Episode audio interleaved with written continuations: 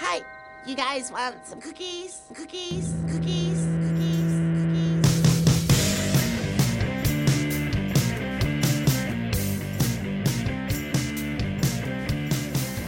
Welcome back to the Umlaut, the new garage, and welcome to another edition of the Throwback Podcast. My name is Dan Hansis, and I'm joined, as I always am, by my bosom buddy, Bubby. Hello, hello. Hey, Dan, how you? You? Whoa, whoa, whoa, whoa. Bad start. Feels like a bad start. Yeah. Doesn't feel like the right Don't- way to start a podcast for the people. Don't think we're going to release this one. Nope. Hey, we heard Chris Kattan, and hi, everybody. Hi, Bob. Hi, Dan. We heard Chris Kattan at the top. Did you see Chris was in the news? Chris was in the news. Yes, Not- of course. All of our uh, uh, we got we got a lot of Not tweets great. about this. A lot of people on uh, at throw tweeting at Throwback Pod to let us know that our boy got busted. I know. Well, the the good news is, is if he ever adds an addendum to his autobiography, or if he has a, a follow up, he's got a chapter. Please, baby, don't hurt me. This from TMZ, Dateline, June thirtieth. Chris Kattan allegedly pulled an anti-masker moment on board an American Airlines flight, frightening other passengers and promoting and prompting airline staff to order him off the plane. Sources with direct knowledge tell us the ex SNL star had boarded the flight Monday from Dallas Fort Worth to LAX, but his appearance startled several passengers who were seated near him in first class. I think we need That's the part of the story that makes the least amount of sense to me. What was Chris Kattan doing in first class? That's when I start wondering, like, is the news fake? Is was Trump right all along? Because this doesn't feel right. Yeah, I mean that's that's fair. Let me continue on.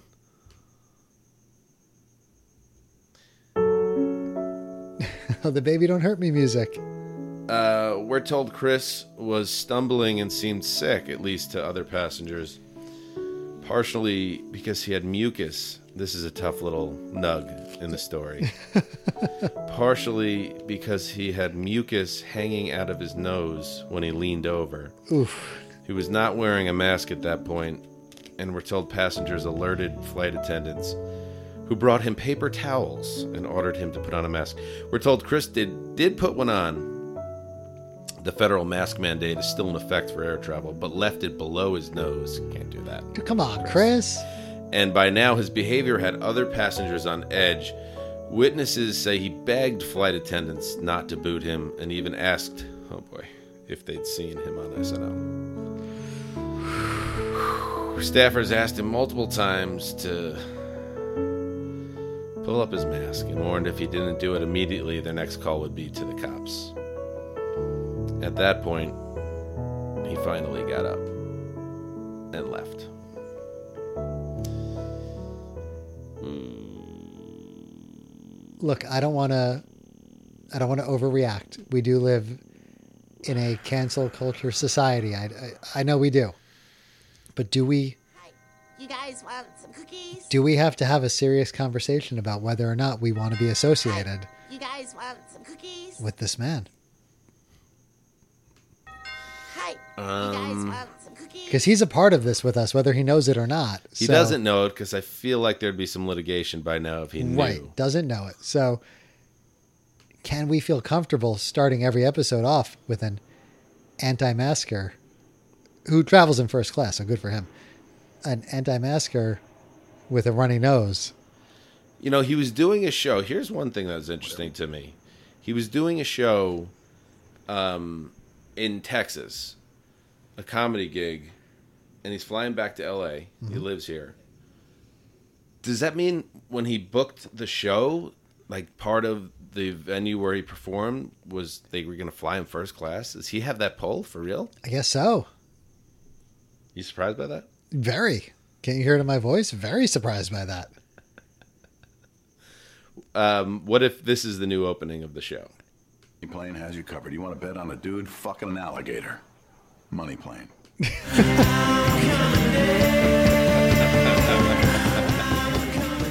It's just something to think about. We'd have to talk. To Kelsey ja- Grammer. we have to talk to Jackie Daytona about it. Obviously, I have my issues with Kelsey Grammer. I feel like that's the biggest obstacle because of your history, of course. And anybody that uh, doesn't know, please check out the um, the Bends episode of the Throwback Podcast where we got in deep on Bob and Kelsey Grammer's past, which is not not good. Yeah, and I mean it's just a great episode in general if you love Radiohead's album The Bends but don't want to hear us talk about the song The Bends. Yeah, I mean that's true. We did miss the Bends, uh, and we will at some point make it up to the Radiohead fans out there. Yeah, sure we will. We're just not there yet. No. We're working on it. um, anyway, so that's bad. And Kattan, I don't like the direction of his life right now. And I think if one more shaky thing happens, we're going to have to Hi, you guys want some cookies? get our cookies elsewhere because we don't want to be in a situation where maybe something bad happens and then we have to have a serious Chris Kattan ca- conversation about Imagine us having a serious Chris Kattan conversation. I don't want to do You that. So it's like we need to maybe get out bef- while the getting out's good. like I just love the idea of like you're on like the softball field and your phone rings and you're like, oh, why is Bob calling me? It's normally a text. This is kind of weird. And then you answer it, Hi, you guys want some cookies? and I'm like, Dan, That's all you got to say, and I'll know he's dead. hey, what's up? We need to have a serious talk about Chris Kattan. No, that means something worse happened and we can't be associated with him anymore. Even in the way that we are associated with him now. All right, Just saying. we have to think about this. We have to have a really, and I hope the best for Chris Kattan. So do I. but the mucus hanging out of the nose, Not good. Got- my radar's up a little bit right now.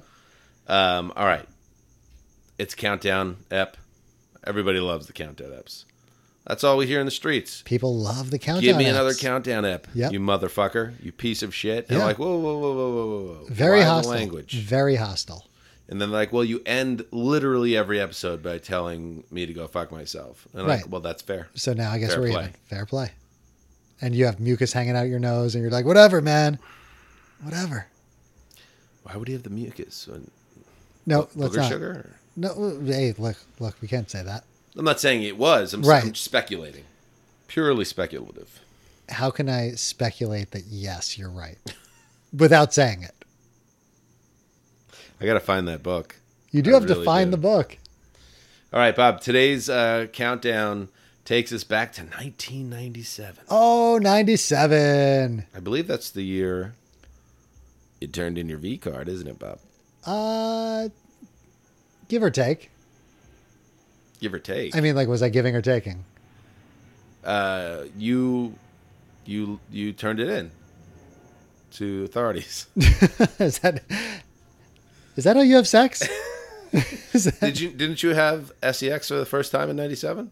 no, maybe. I don't know. Why are you being? I don't know. I want to be a little cagey about that. you know, leave something up to the imagination. Is it because you're worried now your son's getting older that he might listen to this? No, not at all. He has no. We have to shut this thing down if you're concerned about No, I'm not worried about your that at all. son. No, I just don't want you knowing when it happened. Well, I think I do know, and that's why I said 1997. You were dating your high school girlfriend right. at that time. Right. I'm not starting this 1997 episode talking about this. We will talk about it. Sure, but it's too soon. It's too early. I have, I have a beer. I just started drinking. I'm not ready to, to get into this yet. Is it because you it violates some type of moral code? I think it might. Really? No, not really. just don't feel like it's right to just kind of dive in like that. You want? Oh, you want to? You gotta, you gotta, foreplay. you gotta, you gotta romance me a little bit if we're gonna talk about that. Tell me about the first time you fucked. nope, nope. I, I need flowers. I need a little, little sweet talk. I didn't have really any success at all in high school with women. I I got hung up on one girl in particular who we both know, Mm-hmm. who, as luck would have it, ended up marrying the first guy she ever dated. I mean, talk about shit. Talk about a bad, bad bet on that one. I mean, how much? What is the in terms of like the the lottery? Oh, what? Like, what? is it more likely to get struck by lightning, or for the the girl that's kind of your first love to literally marry the guy that she started dating in eighth grade? Like that doesn't really It happen. doesn't happen very often. Now you got, you really, you really. was a bad break. You picked the wrong horse in that race. And I, I do I do feel like things in life tend to even out, and I've gotten some good breaks as well, so I don't really dwell on that. But that was pretty. That was a bad hand, and I think that on some level set me back. But you were able to take the more customary path, um, and that's why we're going to talk about how Bobby fucking as a no, we're not. later on today's episode. We're probably not. We're probably going to forget. But 97 was a good year. We were do you think it? Do you think your ex girlfriend in high school listens to the show? never. Nope, definitely not. Hmm. Why doesn't Bob want to talk about it? This is good. 97 we Your were wife? No, she doesn't listen. No, she doesn't listen either. We know that. That's None of our loved ones listen to the show. No, my mom doesn't know the show exists. I would imagine Deb and Keith never listened to the Throwback Pod. no, no. So we're safe here. It's a safe space. So why out with it? It's just it's not the right time. You wear rubber. Of course. Gotcha. As a kid in the 90s, we were we were horrified by STDs. I was still ready to die of AIDS the next day. I mean, that's what we were told was going to happen in the 90s. That was it. Do you think um, if you knocked up your high school girlfriend, you'd still be in Rockland County right now? Oh, that's a good question. Probably. It's a tough sitch. Probably. Yeah. Right? Don't you think? I think the whole problem with yeah getting your high school girlfriend pregnant, and that's why I chose to be celibate in high school, is it really No, I remember when you took that full page ad out in the in the Pearl River High School paper. Just I choose celibacy, and it was your picture, like very stoic, standing there. You were wearing a suit jacket, holding the lapels. Uh, no, you you kind of are remembering it right, but I was wearing the suit jacket with the lapels and I had a big smile, but it said in big block lettering why I'm saving myself.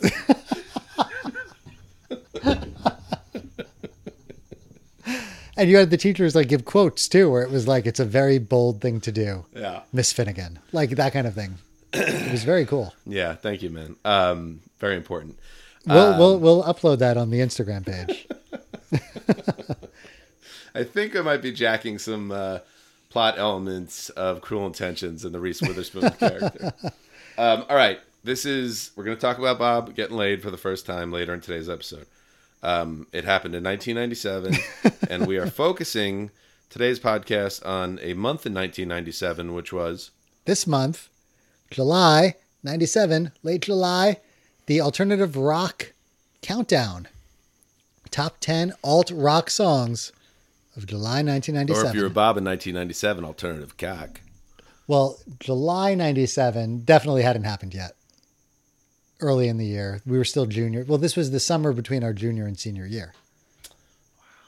Right? Yeah. Mm-hmm. Yep. So I was a camp counselor. And I think I started working at Hallmark at the uh, Nanuet Mall around that same time. Great job for uh, getting poon. was nope, not at all. But I was working at Hallmark. I got fired when I started working at camp, and then I worked at the Gap afterwards. You were working at Walgreens, right? Yes. Or was that still Shoprite times? Uh, no, Shoprite was very quick, and then Walgreens was a couple of years. So. Shoprite, they fired you because you can't do math, basic math, right? No, you actually got me fired from Shoprite. Did I? I did get written up twice for poor math skills, but um, I never stole. oh yes, I got you fired from Shoprite. That's right. But I got I got banged with a um, no call no show for Labor Day weekend. I was at Wildwood at your mom's craft show. Yep. Um, So not like my fault exactly. You just got you could have called. No, like I said, I'm I'm gonna take off, but I didn't really know how taking off worked. I guess, and they were like, uh, they never got back to me or something, and I just didn't go to work, and apparently I missed two days of work or something. Right. And they were like, I came to work Monday, like, uh, no, it's it's a wrap. It's funny being uh, old fucks now and thinking about how much trust like businesses put into 17 year old idiots. It's insane. And you have to understand, like, no, I wasn't good in math. Back then, when you were a cashier at the largest grocery store in the town, where it was just a nonstop flow of people, everyone paid in cash Yeah. or check. Uh, but most people's cash, it's a lot of money changing hands. Like the, the kids today working behind registers with their Apple Pay and their this and their that and their debit cards And their TikTok. and their TikTok and their MySpace. Like they don't understand. Um, Oh, am I in your top? Am I in your top eight? It's like just pay me already. Yeah, come on now, Right. kids. Right. You Z millennials. What are they? Zoomers. Yeah, big difference though. Big difference back then. Just wads of mom cash coming into your hands at the shop rack. so much mom cash, and I'm you know bagging the the all the, the the items, and you know it's just a lot going on. Let's get into it. Mucus, mucus just pouring out of your nose. All right, here we go. We'll start outside the top ten this month in 1997. Uh, how far outside? Number 21. hate the world today. You're so good to me, I know, but I can't change. Tried to tell you, but you look at me like maybe I'm an angel underneath. Innocent I remember a big thing with Meredith Brooks, by the way, Yesterday I cried. was her age. Yes. Do you remember that? There's a lot of heat around how old is Meredith Brooks. Yep. and she was very cagey about it, like you are about losing your virginity. And um, everyone wanted to know. And I'll tell you how old she was right after this.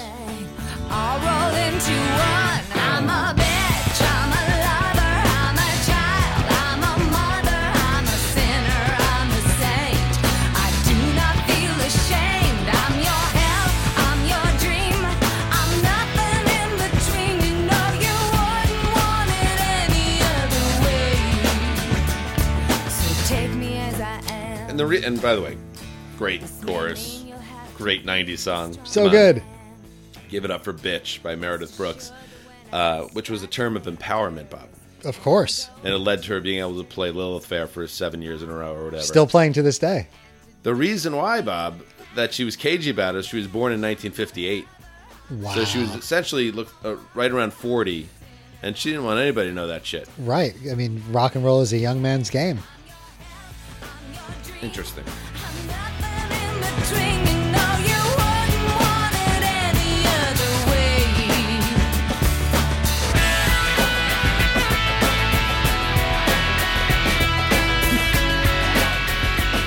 You know in 2002 she she produced Jennifer Love Hewitt's album Bare Naked?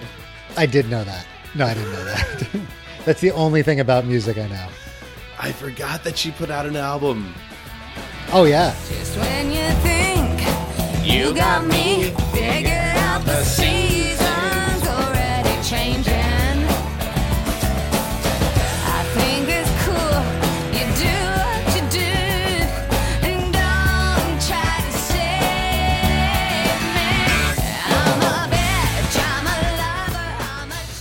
You know, just like uh, the pre- our previous generation, they had the big like, "Who's the next Bob Dylan?" That was always like a thing. Right. We had "Who's the next Alanis Morissette?" And Meredith Brooks was one of those people that immediately got labeled like, "Oh, bitch, this is the next Alanis." Didn't quite pan out that way, but this was a big alt rock song. It was on the modern rock stations. This was not on K Rock in New York. This was definitely on K Rock. No, Yeah, because it was an alternative rock song. it wasn't though.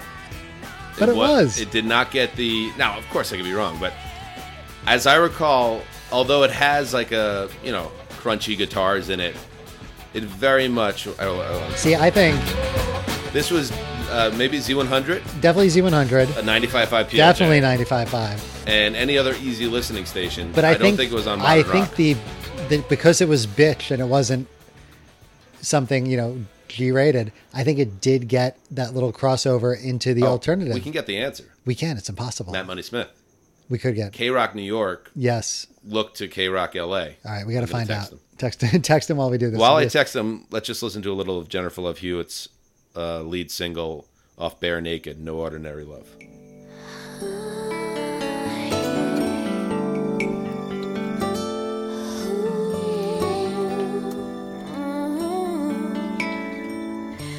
This could have been just another day. That shit sucks. All right. While I text money, let's uh, let's visit the other song. What? a- Wh- what who do you think put out a better? Who do you think put out a better album? Jennifer Love Hewitt or Jamie Lynn Sigler? Because they both put out albums around the same time. I don't know. I I would say Or Lindsay Lohan who had better producers. or Paris Hilton. Let's put all four. well, of them. Paris Hilton had a banger though. She had "The Stars Go Blind." That's, a good that's song. True. That wasn't that bad. No, that was good, Bob. Like, good. One of my weirdest uh, experiences in my entire career was when I was working at Best Week Ever, and the Paris Hilton sex tape ha- came out, happened, and we got a copy of it, and it arrived.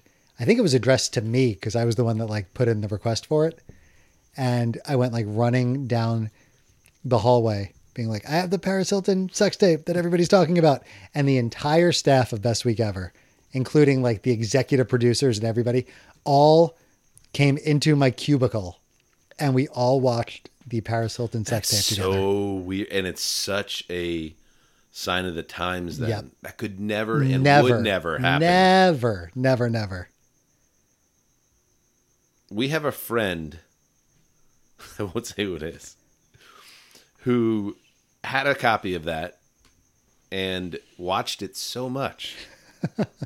I think you know who it is. I do. Watched that tape so much, the it was a DVD that he burned it out. and you wouldn't think like, you know, maybe the Pam and Tommy tape from the '90s. Someone might have done that because, Well, because that was, Pam. and it was also a physical tape. So the more you play it, the more It degrades. degradation that happens. A DVD sh- should theoretically last like forever. Right. And you know, Tommy Lee was built like a skyscraper. So that was like that was really good content if you're into that realm. Pam's an icon. He was built like a skyscraper. Paris Hilton, like you wouldn't think someone would burn out a DVD. Oh, um, Anyway, the text is out to Matt Money Smith. Okay, good. The Yeah, former director of programming for K Rock, which actually isn't his title, and he always corrects me, but it was something like that. something like that. he was a power player. Look, any episode where we can inconvenience money, I feel like it's a good episode. It's also eleven thirty when I send that text. All right, here we go. This absolute classic of the decade, which we might have talked about on the show before, but We, could, we can't remember. Yeah, Uh, came in at number thirty nine this week in nineteen ninety seven. What you've got to say to me. I've been waiting for so long to hear the truth. It comes as no surprise at all. You see. So The celebrity sex tape is over oh, it's got to be. Yeah, because there's the social mores have changed. completely. And if the woman comes out and says, I did not clear this, there's going to be a movement to say no one should watch it. Well, there's going to be a big backlash with the Pam and Tommy Hulu series based on that. I can't wait to watch it. I know. I can't wait. Going to burn out that Hulu. I got an answer from Money. He's so good. I know. So quick. He loves it. All right, let's listen.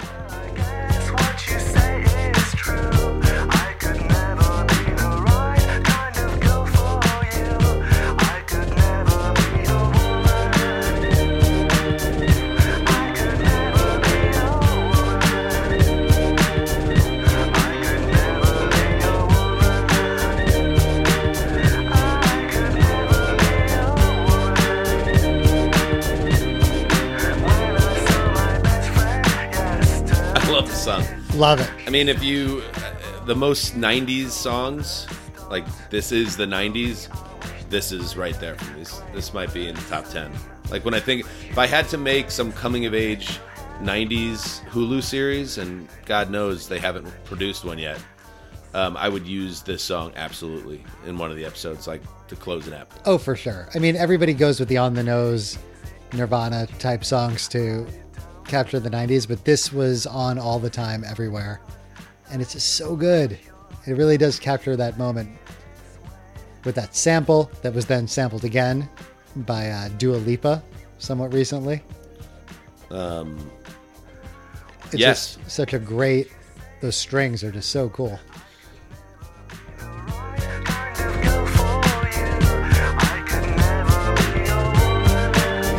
Very 90s. I can never be your woman. What the fuck is that about? Here's the um, Dua Lipa sample, which we have hit the stage now where modern artists will be able to pick and choose from the songs that we grew up with. Mm-hmm. You just hope it's done well. I think Dua did it well. She has good taste, or her producers do. Yeah, she's got good producers. Here it is.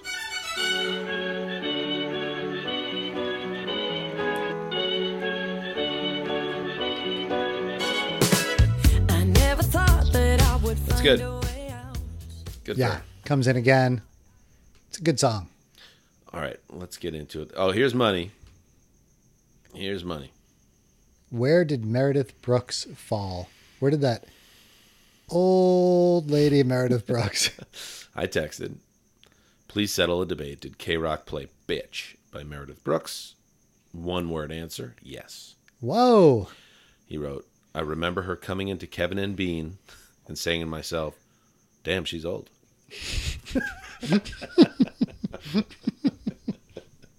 Oh my god, I almost choked on my beer.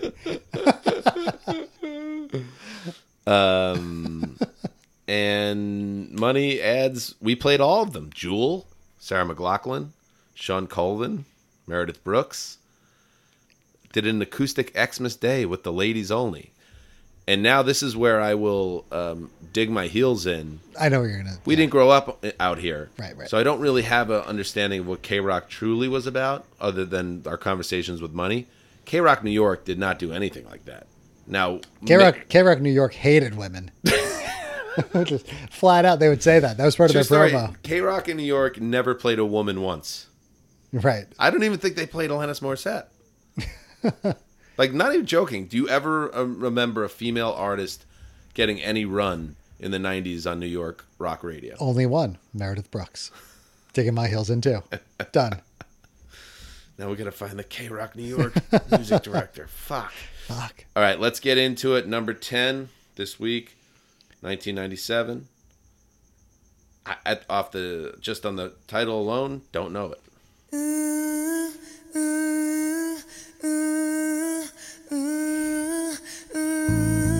Oh yeah. Oh yeah.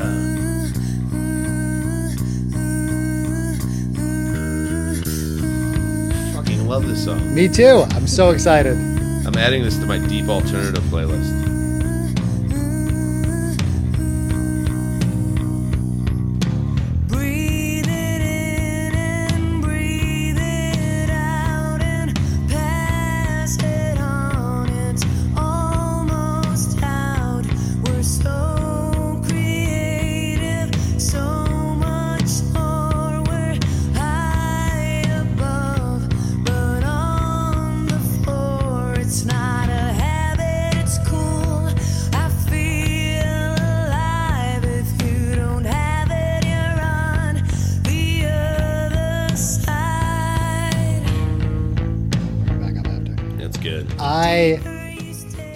Love this song.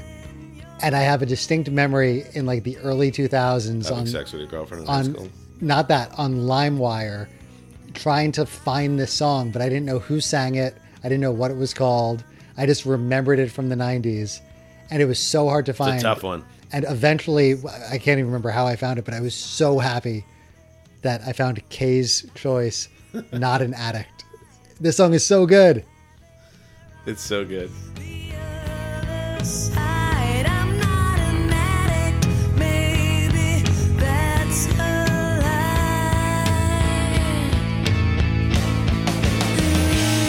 Yes.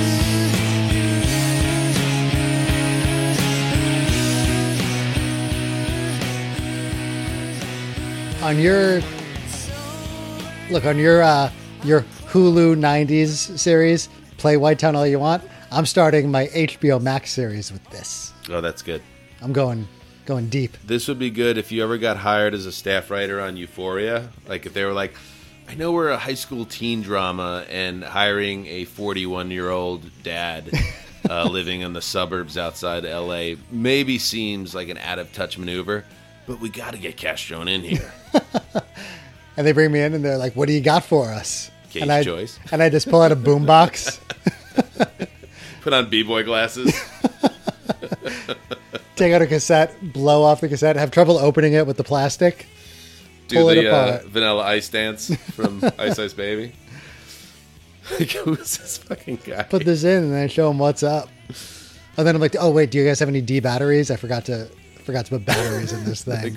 D what? Run to the store, grab some D's, come back. K's choice. How is this song released in July 1995 and on this on this countdown? I mean, it must have been the slowest slow burn in history. It wasn't. I can't believe it was a top ten anything because I don't remember it being a big song at all. Are we sure we have that right? Yeah, Huh. we're right. Maybe it got a little bit of a slow rollout to America. That must be it. Um, there is a Netflix series. Speaking of the streaming wars, um, called I think it's like Pop or something. Have you seen this? Nope. and they do a whole episode on Britpop.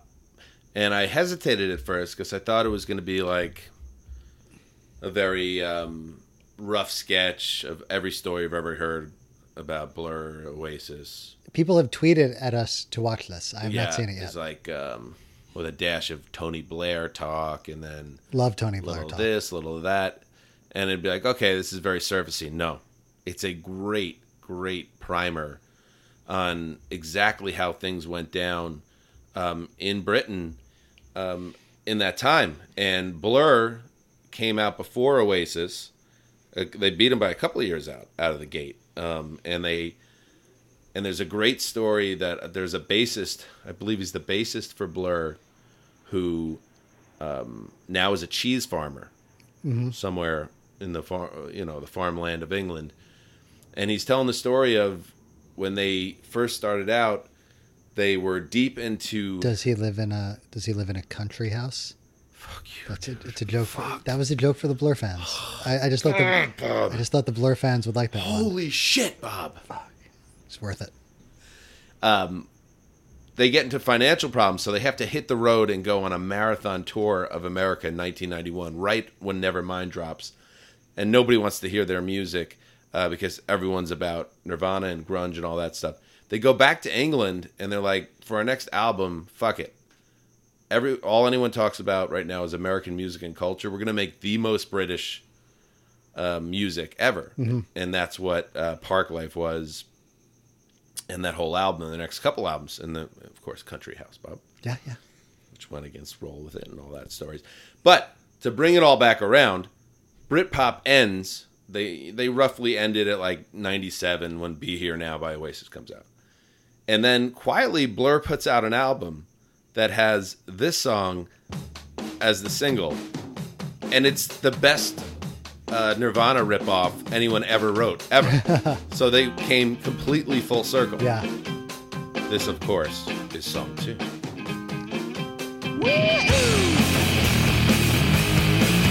I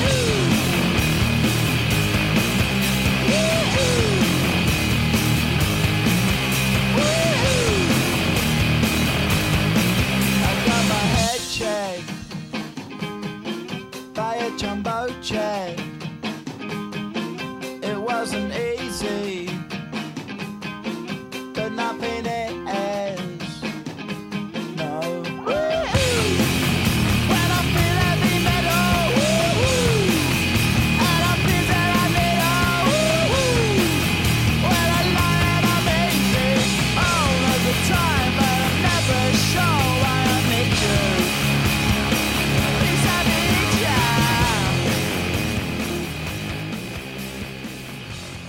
And this song, I mean, so good. It's a cover, right? No. Are you sure? Because I'm pretty sure they're covering my performance at the Battle of the Bands in 1998 when I performed this. like I knew he was gonna tell this story, but how would he get when I into it? performed this with our friend's band, Five Minute Major, and just fucking killed it.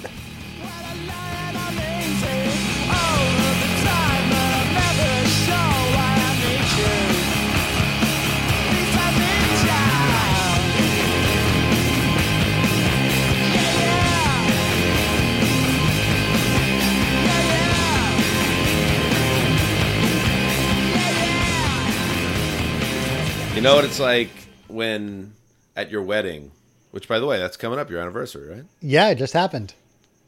11 years. How about that? 11 years. And they said it wouldn't last. I say that all the time to her. And she's like, I agree, but somehow we're still here. You know how I know Bob's marriage is gonna make it? Everybody, we took a little break between podcasts today.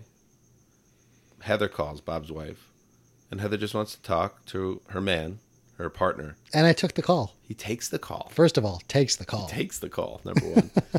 and then number two, then we're taking a little dinner break, having our little snackies. Got the Yankee game on in the background, and you know, we just finished one podcast. We're getting ready for this one. And Heather's talking. And she's talking. She had a lot to say, a lot to say. to say. Talk about the soccer thing going on with the son, and this other thing going on, and this was going on. And Bob just listened. And he threw in a, yep. And he threw in a, oh, right, right. And threw in a, I know Rita's like that sometimes. And just stayed out of the way. And then when Heather finished downloading her information, Yeah. he said, okay, I'll see you. I'll see you in the morning. Good night. I mean, that was, It was- a master class in how to play the game. I only marriage. I only got I only had one um are you still there? I only got one of those. so I was doing good with my responses. and I and I said it to you right after the call. It's so interesting how marriages are different. And my wife and I would never have a conversation like that. Uh, we would see each other the next day, in like the case that you're in, and then she would maybe tell me that, or she maybe she'd forget entirely, and we'd never have that conversation. No, I've seen your wife attempt to talk to you. The reason I bring up Heather, why did I bring up Heather? I bring up Heather because oh, when you got married 11 years ago, Yeah, yeah. Okay. and your stepdad seems strong, but No, your- I would no. Yes, your mother's second husband. Um, when he did like the Hava Nagila dance, Which was or your whatever the fuck, That was your favorite moment of my wedding, I think. Because that's the only thing I think you remember. it was not close. Um, and I gave the best man speech. great, the great better speech. man. Great speech. Um, afterwards, I'll never forget this as long as I live. I went to use the restroom, and as I was walking back, he did this like dance where he's just like going nuts, and you was know, the hora. he it was the hora. Thank you. um, he was doing the hora, and like, all the Jews were into it, He was having his moment. and the Gentiles were like, I don't know what's going on here, but this is fun. Yep. we're having a good time. At one point, his cigarette spilled out of his pocket, and he does like this desperate crawl on the ground to get the cigarettes because he needs his fucking cigarettes. And, and they even cheer that. I mean, this was just a huge moment uh, for Howie, uh, your father's second husband. My and father's second your husband. mother's second husband. And um, as I returned from the restroom after, he got a huge round of applause, major pop. Oh yeah. Um, he's just he's standing outside. He's propped the door open because of California smoking laws, and he's just taking a big drag on the, what does he smoke? Camels, Don't know. cools, Don't pay attention. and he just takes and he he exhales and he's just looking out at the horizon, and it was just a man just like enjoying the moment. Like this was I had a moment here. Uh, no one is luckier than I am today, groom included. And uh, that was you after you did song two at the uh, high school talent show. I don't even know what the I don't even know what it was. I think it was. Battle I think it was Bands? Battle of the Bands, but there were only our school only had two bands. So So it wasn't like a, a great battle. You're right. But anyway, you uh, you were so filled with happiness after that that nobody could be like, well, you know, Bob Dylan. Well, I couldn't really hear you. Was, I you know- killed it despite not knowing the words because there was no internet, so I didn't know what the lyrics were. Didn't you do woohoo? Well, I did woohoo, and then I just kind of made up the rest of it. And I was, I know I was definitely wearing my bucket hat. That's all I remember. See, if we were in another generation, this would all be on someone's phone right now. I know, a lot of phones with millions of views.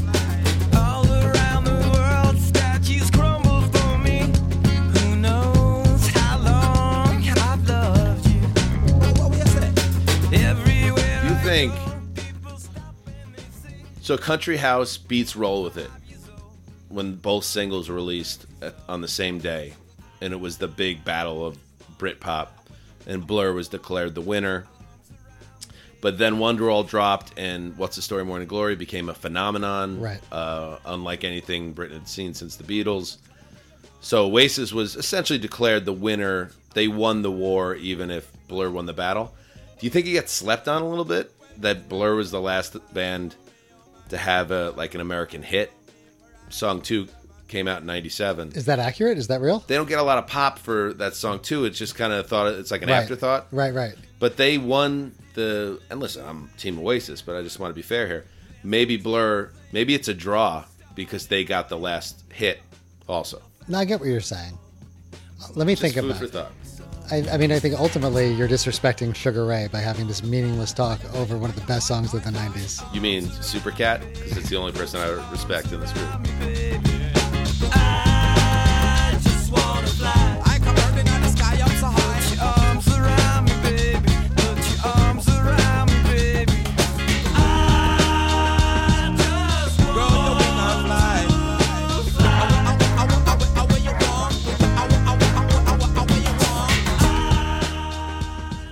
In our last episode, uh, when we listened to Better Than Ezra, we talked about the King of New Orleans, about how you had that feeling when you heard it that this is going to be a big song, this is a, a Right. great alternative rock song, this is going to be huge, and then ultimately you're not correct.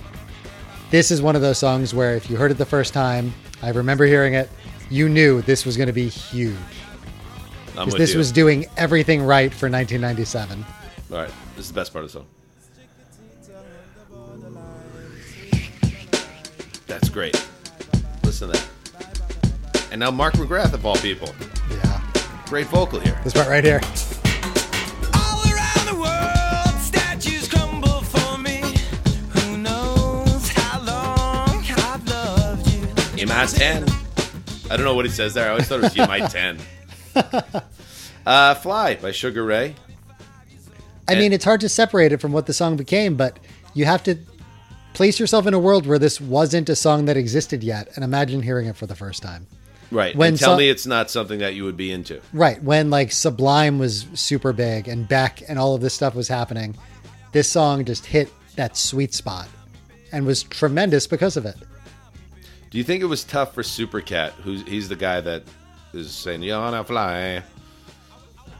Do you think it was tough for him after the um, Paula Abdul song "Opposites Attract" with that cat, MC Scat Cat? MC Scat Cat? Do you think he was like, that was so stupid, so titanically dumb to have a cartoon cat rapping that song? My career will never get off the ground, and what a triumph it was six years later to be able to pull it off. No, it's it's honestly I'm very I think about that every morning when I wake up that if Supercat could overcome that, those odds, anybody can. Uh, we talked about the MTV book. I want my MTV. Paula Abdul comes up occasionally, and it's only in a derogatory sense. Yes, I remember It's like that. Paula Abdul. She couldn't sing. She couldn't sing. She, She- was the worst singer ever to be on MTV. It's like you guys, you don't have to go out of your way to bury this girl. like uh, she didn't do anything to you. we didn't properly get into to fly. I mean, it, it's I guess. I Go ahead, Bob. We Do can't. you want me to start the song over? Because I will. I don't no, give a I fuck. don't want you to. I have nowhere to go. Maybe we did properly get into it. I don't think we have to listen to it again. No, actually, we don't have to listen to it again. Never mind. No, but it was a huge hit, and they're another band that was actually somewhere on this countdown. we are playing it. Again. Um, uh, Smash Mouth. They had "Walking on the Sun" that Right. came out this year, and that was a cool song. It That was like cool. Kind of, Right. Had a bit of a retro feel, like surf rock type thing, and yep. it had a really good, like, memorable hook to it. And then everything they did after that just was increasingly embarrassing. Uh, and in retrospect, you can't take anything they did seriously. But when these songs came out, they were like, "Oh, this is kind of a cool, Yeah. new type of song on the radio." Yep. I don't know. We've also talked I about mean, we like some of those bad Sugar Ray songs. We were in 1997 in the summer of 97 we were drunk at the 4th of July parade walking down the street singing fly. right, That's what you were doing at 17. and why not? That Why not? catchy as hell. I'm just happy for Super Cat because that cartoon cat that was banging Paula Abdul wasn't that cat banging cartoon cat in the video. They were like having sex in it. Right? That's where feline AIDS came from. That's where it all started. you gotta wrap it up, cats. What is this? This is uh, Billy Corgan losing the plot. Oh, got it. Okay.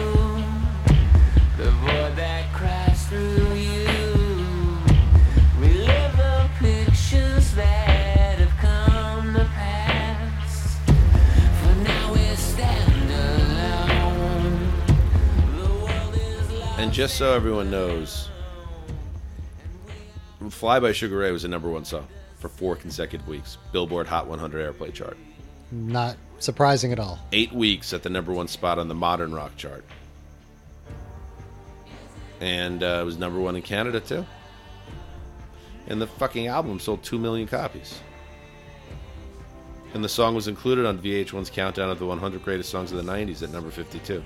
Where's VH1? Where are we at? I don't know where they're at. That is really high. It's pretty high.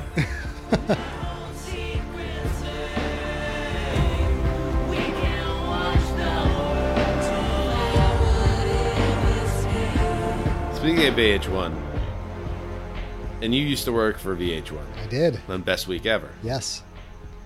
that show that um, And the launched V- many careers. and the VH1 Goes Inside series as well. Real Viacom star you were about. There you go. VH1's beginnings were not just humble, but kind of depressing. Oh. you learn in that book.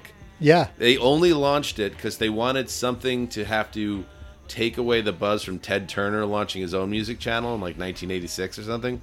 They're like, it can't be good. Make it bad. It only needs to exist to take the shine off Ted Turner so MTV doesn't have to compete with Ted Turner. We just want this shitty fake network to compete and steal buzz away from Ted Turner. That was the only reason VH1 was created. I mean, that's what That is some soggy ass foundation. it's a soggy ass foundation, and it makes sense when you think about what VH1 was in the 90s. Nobody liked VH1. Nobody. It was honestly, it was nobody ever talked about VH1 until I Love the 80s came out. It was known as kind of like the old people Or MTV. sorry, behind the music, obviously. right behind the music. Right. That's what map. put it on the map. But yeah, it was just bad music videos. It was just all Don Henley music videos That's all it was. Yeah. it was just every Don Henley single. ever. Not even Eagles. That was too hard. Nope. This song is awful. This is terrible.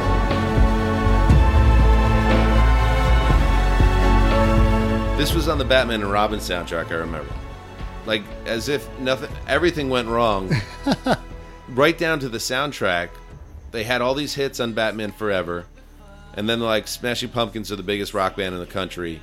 We get a song from them and we're flying, and this is what they delivered to them. They must have been like, "What? What? You don't have another bullet with butterfly wings on you?" Or just after, I mean, having seen that movie in the theaters, they Smashing Pumpkins probably delivered them a great song, and they were like, "No, make it worse, Make it way worse. make it worse, make it make it unbearable." Yeah, I can't listen to this. This is just miserable. Are there?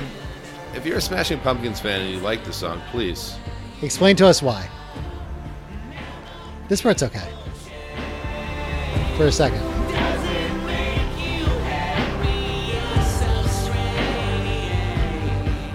was Batman and Robin. We saw that together, um, with our friend Sam, Uh-huh. who came up earlier in today's episode. Oh, well, now she's been named. I wasn't going to say it. I like how you out yourself. You deep throat yourself. I don't give a fuck. Um, You deep throat yourself. uh, is that the worst movie you ever saw in a theater? No, Weekend at Bernie's 2 was the worst movie I saw in the theaters. Here's just a collection of Mister Freeze puns from Batman and Robin. That's all I remember from seeing it.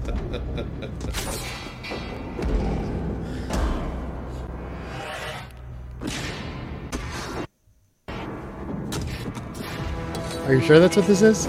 Okay, here we go. The Iceman cometh. Nice. I'm afraid that my condition has left me cold to your pleas of mercy. In this universe, there's only one absolute. Everything Freezes. freezes. Is that true? You're not me to the cooler. what killed the dinosaurs? The Ice Age! I, I was gonna say one. I'll turn this off when you can you can say one ahead of one. Ice Age, I remember that. Ah, After you're frozen, your icy tomb will plummet back to Gotham. Please, well. You Stay cool, bird, Bird Boy. Ah, Stay got it. cool, Bird Boy. Can you be cold, Batman? All right, no more. I mean, it was to our credit. That movie arrived with a lot of hype, and I think we saw it opening weekend, so we didn't know that it was going to be terrible when we got there. And I just remember being in the theater, and by like the midpoint, the three of us were just laughing at every single Right. line, just being like, "Oh my god, this is so bad." And Batman had built up so much goodwill because Batman, Tim Burton, those first two were just huge movies that everybody saw. And then Batman Forever, I saw it recently and it's pretty bad actually. Um, that was was the one with Jim Carrey and Tommy Lee Jones as the Riddler and Two Face. Right. Like they were taking on water there, but I think as a 15 year old when it came out, I was still into it. Um, but by the time that legitimately Batman and Robin sunk the franchise. Right. Uh-oh. And there was never another superhero movie. That was it? Again. Trust us. Oh my god, it's happening. If you've ever wondered what was the big single off the follow up to Throwing Copper, it is this Yes. wrist slitter.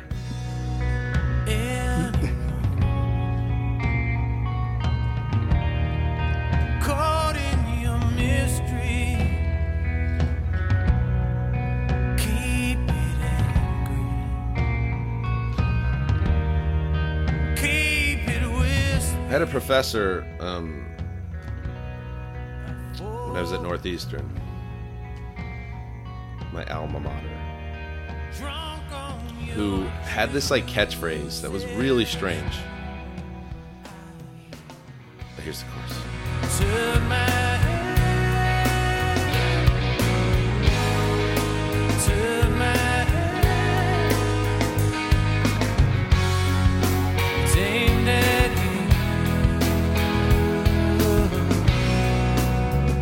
Profoundly boring, depressing song. But anyway, he he had a very um, uh, he's very sar- sarcastic and was a witty guy.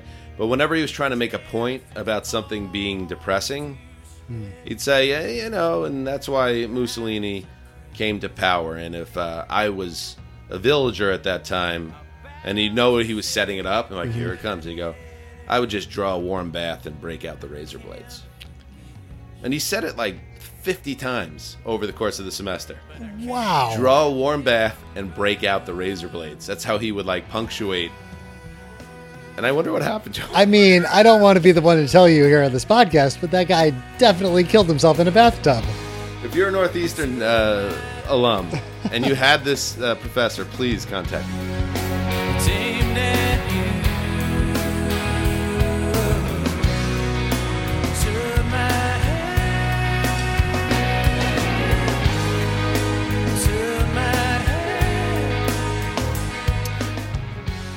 Money still has it saved on his phone. My tweet where I listed my favorite, the top five live songs.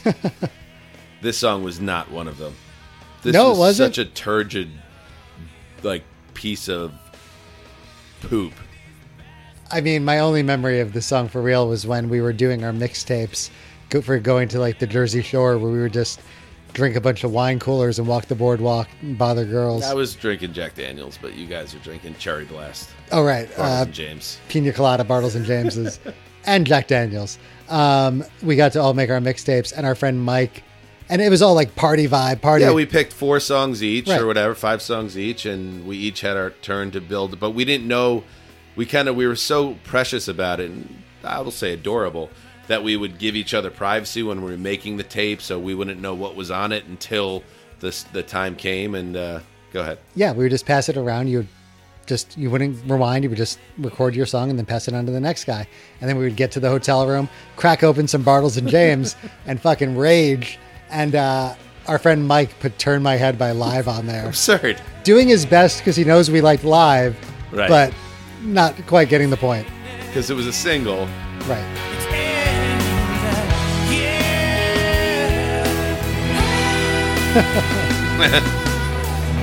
It is a song that makes me want to draw a warm bath and break out the razor blades. Oh my to say. god, I've never known anybody more dead than that oh, guy. Oh no, I hope not. He's a nice guy. I mean, so, profoundly depressed. Clearly. By the way, this is not the top 100 countdown. I don't think we've made it clear. No, I said it on the top of the show. I said What is it? the alternative rock or modern rock Yeah, countdown. because Turn My Head was not touching the top 10. No, Uh, that was, in fact, let me see. One, Neither two, was three, I by Smashing Pumpkins. So that was number six. Um, Secret Samadhi's single "Turn My Head." Up next, "The Difference" by the Wallflowers. insides of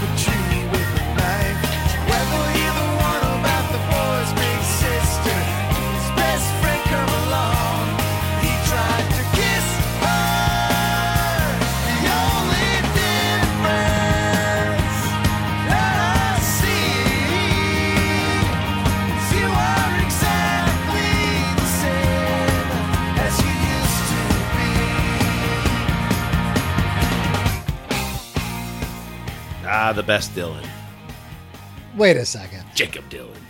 You know who I'm into? Pablo Dylan. That's not a person. It's Bob Dylan's grandson, and he's a singer songwriter.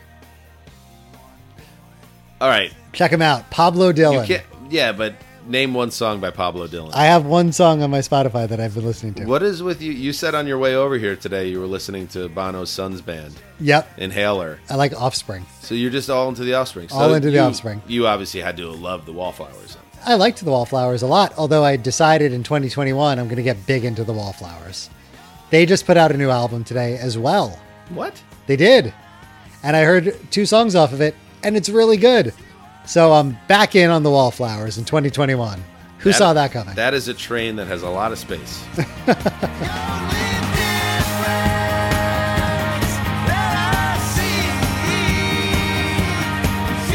No, we, we we did this album like 14 years ago on this podcast, and the best thing I could say about the Wallflowers in retrospect, and this song's fine. Song's very It's a good. solid single. I like Yeah. it. Um, One Headlight, of course, is excellent, and a Warhorse in the '90s rock uh, world. Sixth Avenue Heartache is awesome with Adam Duritz on backing Vox. All good stuff. But to me, they ultimately their job was when Bruce Springsteen disappeared for a decade in the '90s. Like you needed somebody that was making like Springsteen like rock, and I I'm happy in retrospect that the Wallflowers filled that void right. as a Springsteen guy. and then the Wallflowers disappeared in the 2000s, and now they're back in 2020s.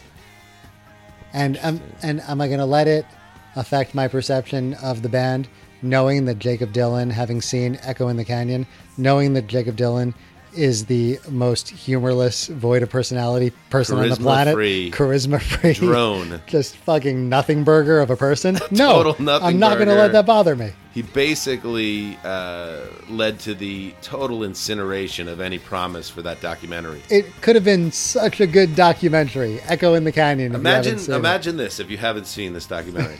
imagine a documentary about the folk rock scene emanating out of Los Angeles, Laurel Canyon. Laurel Canyon in the 60s and 70s. And imagine a documentary that has so many good people involved. Because you have access because your dad was Bob Dylan. Your dad is fucking Bob Dylan.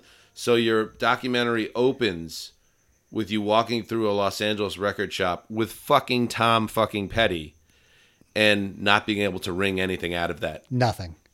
And throughout the throughout the documentary, he's I, I assume in his house with Beck and Regina oh, Spe- Oh, that's and. Regina Spektor and Cat Power and all of these interesting his interesting peers who want to talk about the scene and then go perform the songs. And he's the he's the focal point. He's the interviewer, and he's just Right. bringing nothing to it to And the point like- where Beck, who barely has a personality, is like looking around and being like, "Oh, I've got to be the one that fucking brings it right now." Beck, who has like a Tom Cruise chip planted in his head to tell him what to do at all times, he's just like I gotta save. around. I gotta save this shit. like when you Jakob Dylan, handsome, Very. handsome man, um, lineage cannot be topped. I mean, you're Bob Dylan's son. Uh, you you yourself with your band, The Wallflowers, have had platinum level success. So you have that credibility. You have everything except for any type of personality. like there is just nothing. Dead from the neck up. Nothing.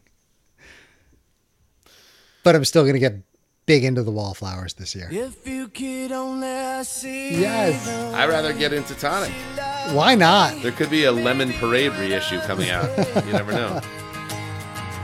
why I feel this way about our love and what I must do. If you could only see how blue her eyes can be when she says, when she says she loves me.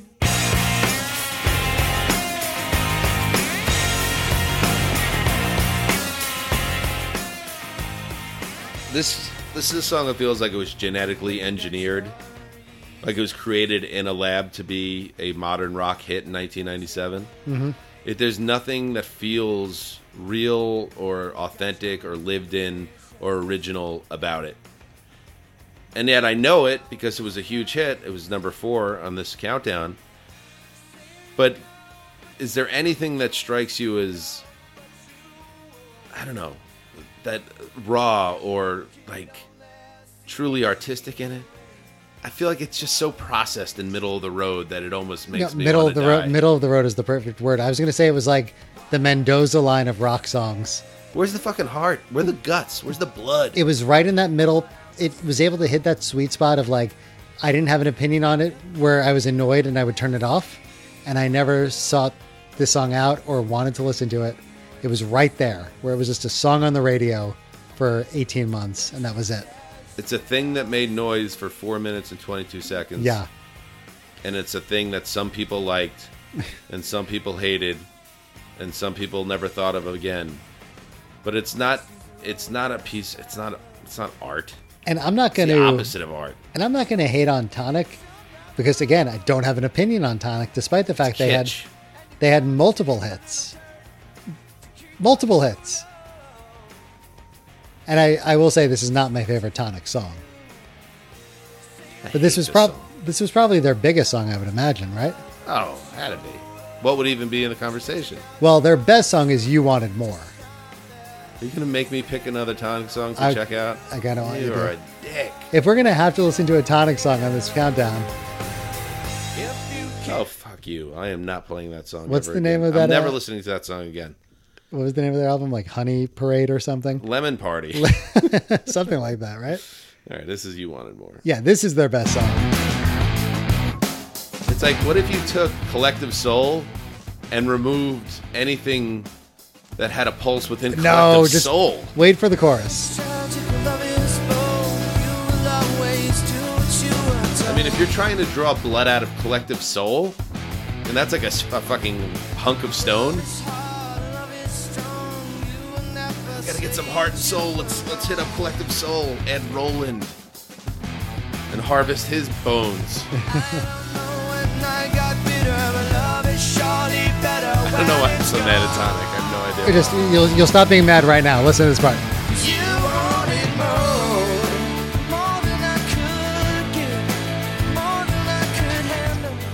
I think this is from like American Pie or something. I, I think it was, yeah. I think it's what I'm trying to say, uh, and maybe I'm just not being eloquent about it, but it's it's to me the most disposable in a decade. Like you know, music always has disposable elements to it uh, every decade, but Tonic to me is the most disposable music of No, the I agree. alternative rock. I had no respect for Tonic in the '90s, nor today. like that- show me a Tonic fan. But that said, you wanted more. You know, that's a great, great chorus. I think Henry Rowengartner loses his virginity at the end of American Pie to that song. and now back to Bob. Fuck, you were able to bring it back with that Henry Rowengartner reference. I feel like if you ever went back and watched American Pie, and I don't think anyone ever has, it would not go well. No, definitely I don't not. think there'd be anything. What I mean, maybe Eugene Levy because he's having a moment because of the uh, ever overrated Schitt's Creek. Oh, you're really digging your heels in on this now. I like how you kept it quiet for a long time, and now you're just going to outwardly not like Schitt's Creek. How long until you outwardly admit you don't like Ted Lasso? Are we going to have to wait for that until uh, 2023? No, I, there's too many um, you, you can't say it. too many English fans of the uh, the podcast that um, I enjoy, and I think that would really set me back. Yeah, you can't out there. Career-wise. Can't get that out there. Like people, people can never know that I think Ted Lasso is the most generic. It's like the tonic of the streaming Oh, television fuck shows. you! You're so wrong. And you know I hate everything. You're so wrong. I can't believe of all the shows you choose to get behind, and you get behind no shows, Bob. It's Ted Lasso, It's so good. and I do love Apple Plus. There's a lot of good programming that people have yet to discover there. Why do you love Apple Plus so much, Dan? Here's Matchbox Twenty. Said I don't know if I've ever been good enough. I'm a little bit rusty and I think my head is caving in. And I don't know if I've ever been really loved by. By the way, this is now this is why I'm a piece of shit hypocrite. Matchbox Twenty is every bit as soulless as Tonic, no, I disagree. and yet, and yet, this song always did something for me. We we hated Matchbox 20 more in the 90s when these two songs came out. But now as fully grown adults, we can appreciate Matchbox 20. I think because they were adult contemporary from the start. They're Right. for 40 year olds. Yep. I wanna push you.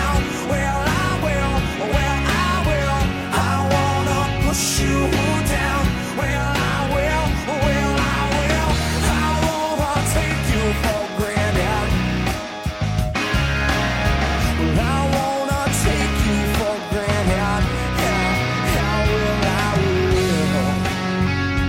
Hypothetical. Hypothetical time. I'm gonna Mr. Destiny you in a big spot. Oh, wow. I'm gonna wrong Belushi you in the biggest of all spots. Sad Belushi me? um, Would you be open to Mr. Destinying yourself into Rob Thomas's life starting in 1997, 1996? At 96, you switch. You hit a home run into the the lights of Pearl River High School. Non-existent lights, but they put them up. They erected them for Right above. a freshman baseball game. It's it's for wait, some reason. it's the lights right above the billboard that you took out of your proclamation of your virginity. Lapels. Why I'm saving myself. So the lights right above that same picture of your smiling face. Why I wait. um, would you like to say goodbye to Bob Castrone and say, Hi, I'm Rob Thomas? So I'm 16. Rob Thomas is what 23 maybe, Let's say 23. and then we just switch forever. Yep. I like this part. So crazy, crazy. Don't rush this, baby.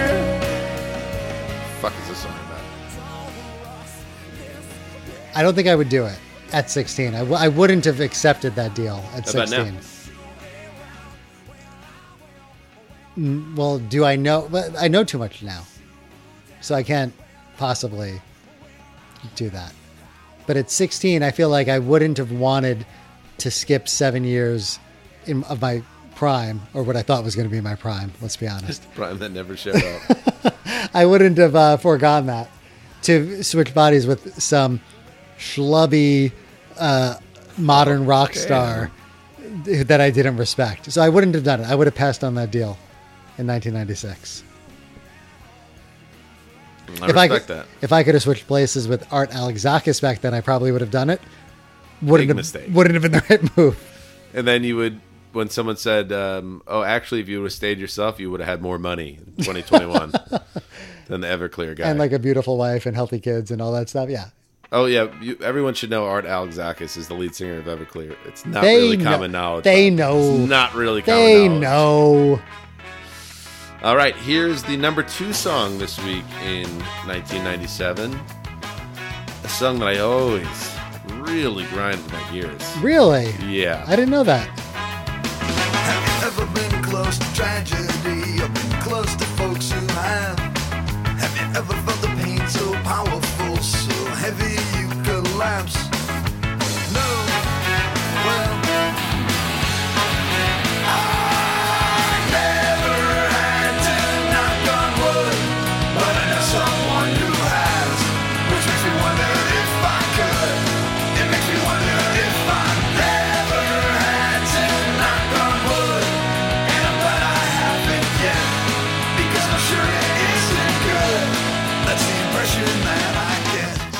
Bothered me about the lyrics of it.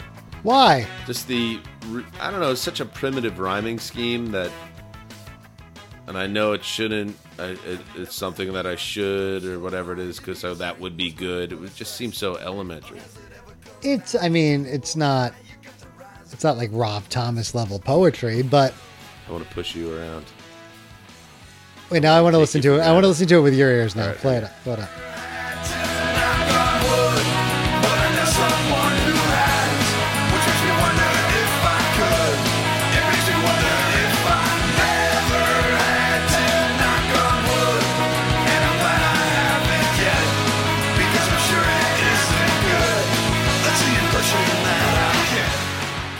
Mean, that's not that bad. I mean, he rhymes could with would with good. Yeah. So This part is pretty good, I gotta say. I'm not a coward, I've just never I like been tested. Yeah, this part's good. I'd like to think that if I was, I would pass.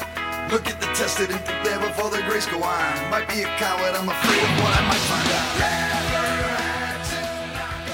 I like that. That's actually all right. Might be coming around on a little bit. I, that's that's almost profound. Maybe you were just carrying some ska baggage with you that you weren't kind of taking it seriously, or you were kind of like anno- more annoyed by it than you would have been. I think so. It really got a lot of play to it. It was played into the ground. Yes. I'm not a coward. I've just never been tested. I'd like to think that if I was, I would pass. That's pretty good. It's pretty good. It's Pretty profound. I like that. I I liked the song. I liked uh, the Bosstones. I had this album and the one before it, and uh, I kind of like ska at the time. Our friend Brian was a big ska fan, Big time. and he put together a ska playlist for us to do an episode about that we do have to do at some point, or Brian will stop being our friends. Just so you know, I know uh, because I love Brian so much. we do have to do it. I yeah, that one I'm, I'm excited. back on a little bit uh, I think it would be fun to really just dig into some ska. because there's no way it. This is my issue with it uh, because I'm not like a ska guy on any level. Um, I think you were more receptive to it. If I, I know I'm not going to love it because it's just not my thing. And if I really hate it, I know Brian's going to be hurt and mad that I'm just tearing apart this music that meant so much for him. So I'm trying to figure out what's in it for me. You've you've been tearing apart the music that means so much to him since 1996, so I feel like he'll be okay with it. I I try not to, especially now uh, that I'm older. I have more respect for what people are into and what makes them happy. So I wouldn't I wouldn't feel like dunking on the seminal music of his youth is something I look to do in modern times. You don't want to really like rip Reel Big Fish a new one just to teach Brian a lesson, the way that you did with Mustard Plug. Gotta teach Brian a lesson about mustard plug. Skankin' Pickle needs to pay. All right, the number one song. It ruled the world in 1997. Third Eye Blind. That's a dick joke. I'm holding, I'm smiling, she living, she she lives for me. Says she lives for me, her own motivation. She comes round and she goes down on me. And I make you smile like a drug for you. Do ever what you wanna do, coming over you. Keep on smiling what we go through.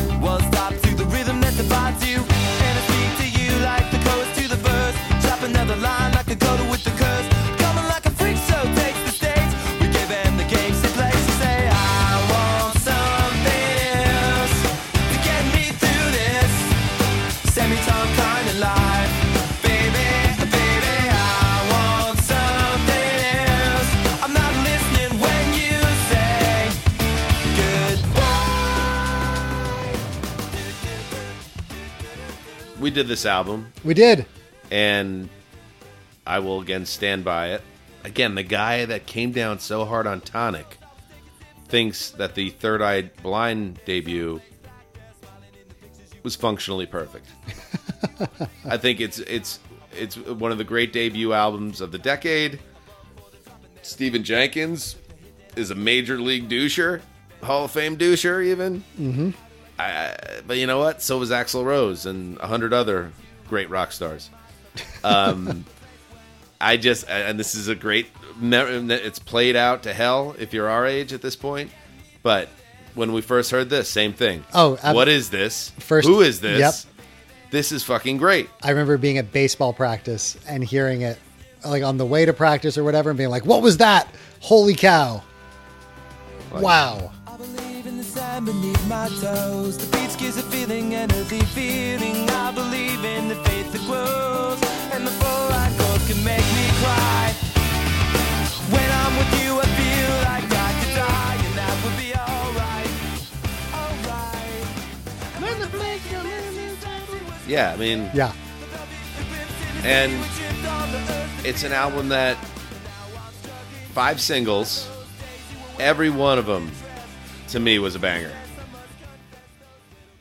You know, I mean, and they're all pretty much front loaded on the album. There was losing a whole year. Of course. Wait, we're replaying the album now? We're just doing another Third Eye Blind episode? Great. Love losing a whole year. Love it. Great open. We just heard Semi-Charmed Life. That was track three and the lead single. Then this one was We know we did the album. We, we, we What do you mean just, we know? What do you mean? I thought we were just going to talk about Semi-Charmed Life. We don't have to relive. We I could talk about whatever I want, and I choose to talk about Jumper.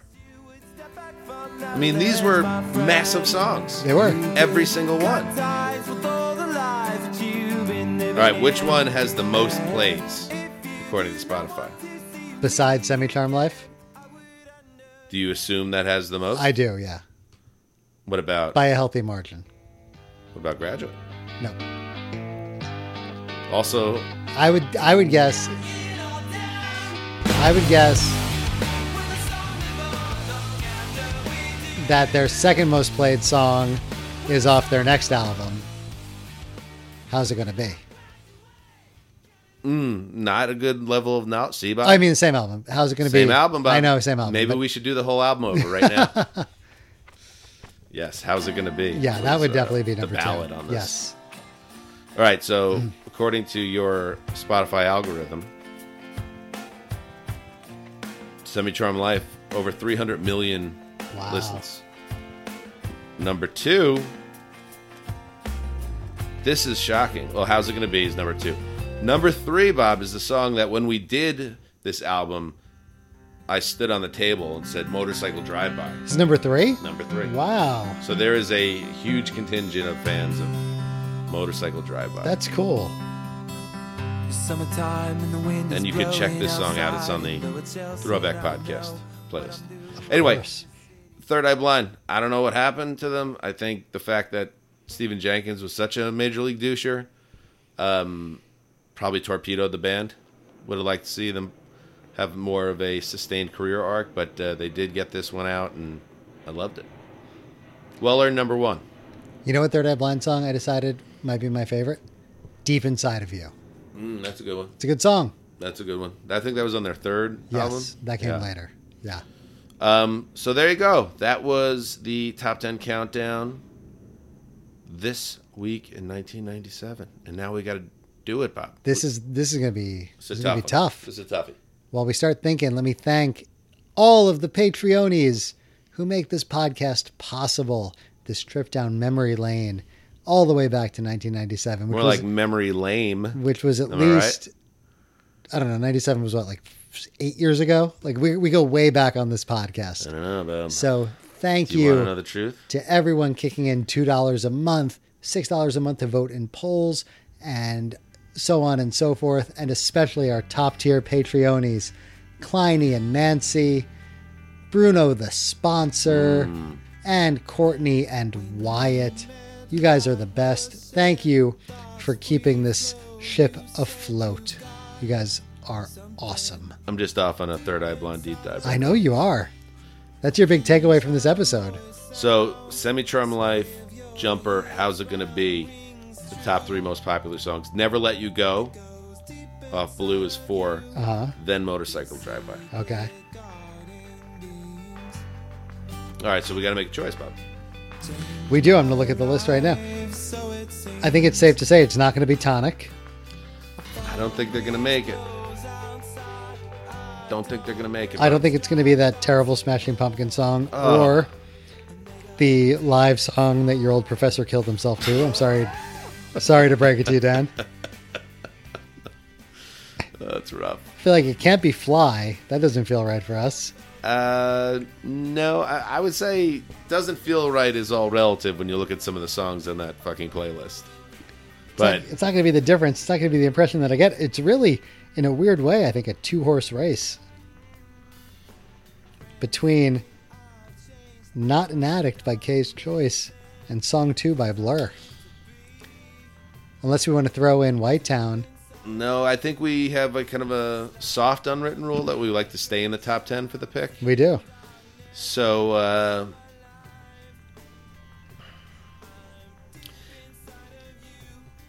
ah, it's a little bit of a, a upset, Bob, but I think maybe I would vote for K's Choice. Let's do it. What, what other podcast is going to put K's Choice on their playlist? Nobody, no one would have the gonads to do such a thing. Listen to that bass line. Throbbing. It's like a such a- Bob in 97. It's such a cool song. All right, that's it, Bob. Not That's an it. addict. K's Choice. And uh, I don't think K's Choice is on many playlists in 2021. It's I a don't big think moment so. for Kay and Yep. all her friends. It was our choice, guys. We took it. All right, Bob. Good app. We'll be back in a couple more weeks. We will. Follow us on Another Twitter at Throwback Pod, Instagram at Throwback Pod.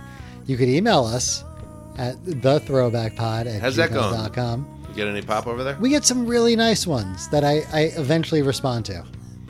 But we've gotten That's some really good ones, yeah. And you know what? I'm going to make it a point to pop in over there. Say hello. You should. Are there anybody? Do we get any negative emails? Never, never got a negative one.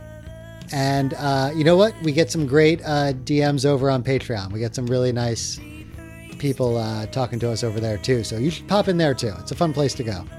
All right, the Patreonies. Yeah. so- Like them. Yeah. Like So- them even better. Gotta be honest. I mean, I know they're the best. All right, that's it.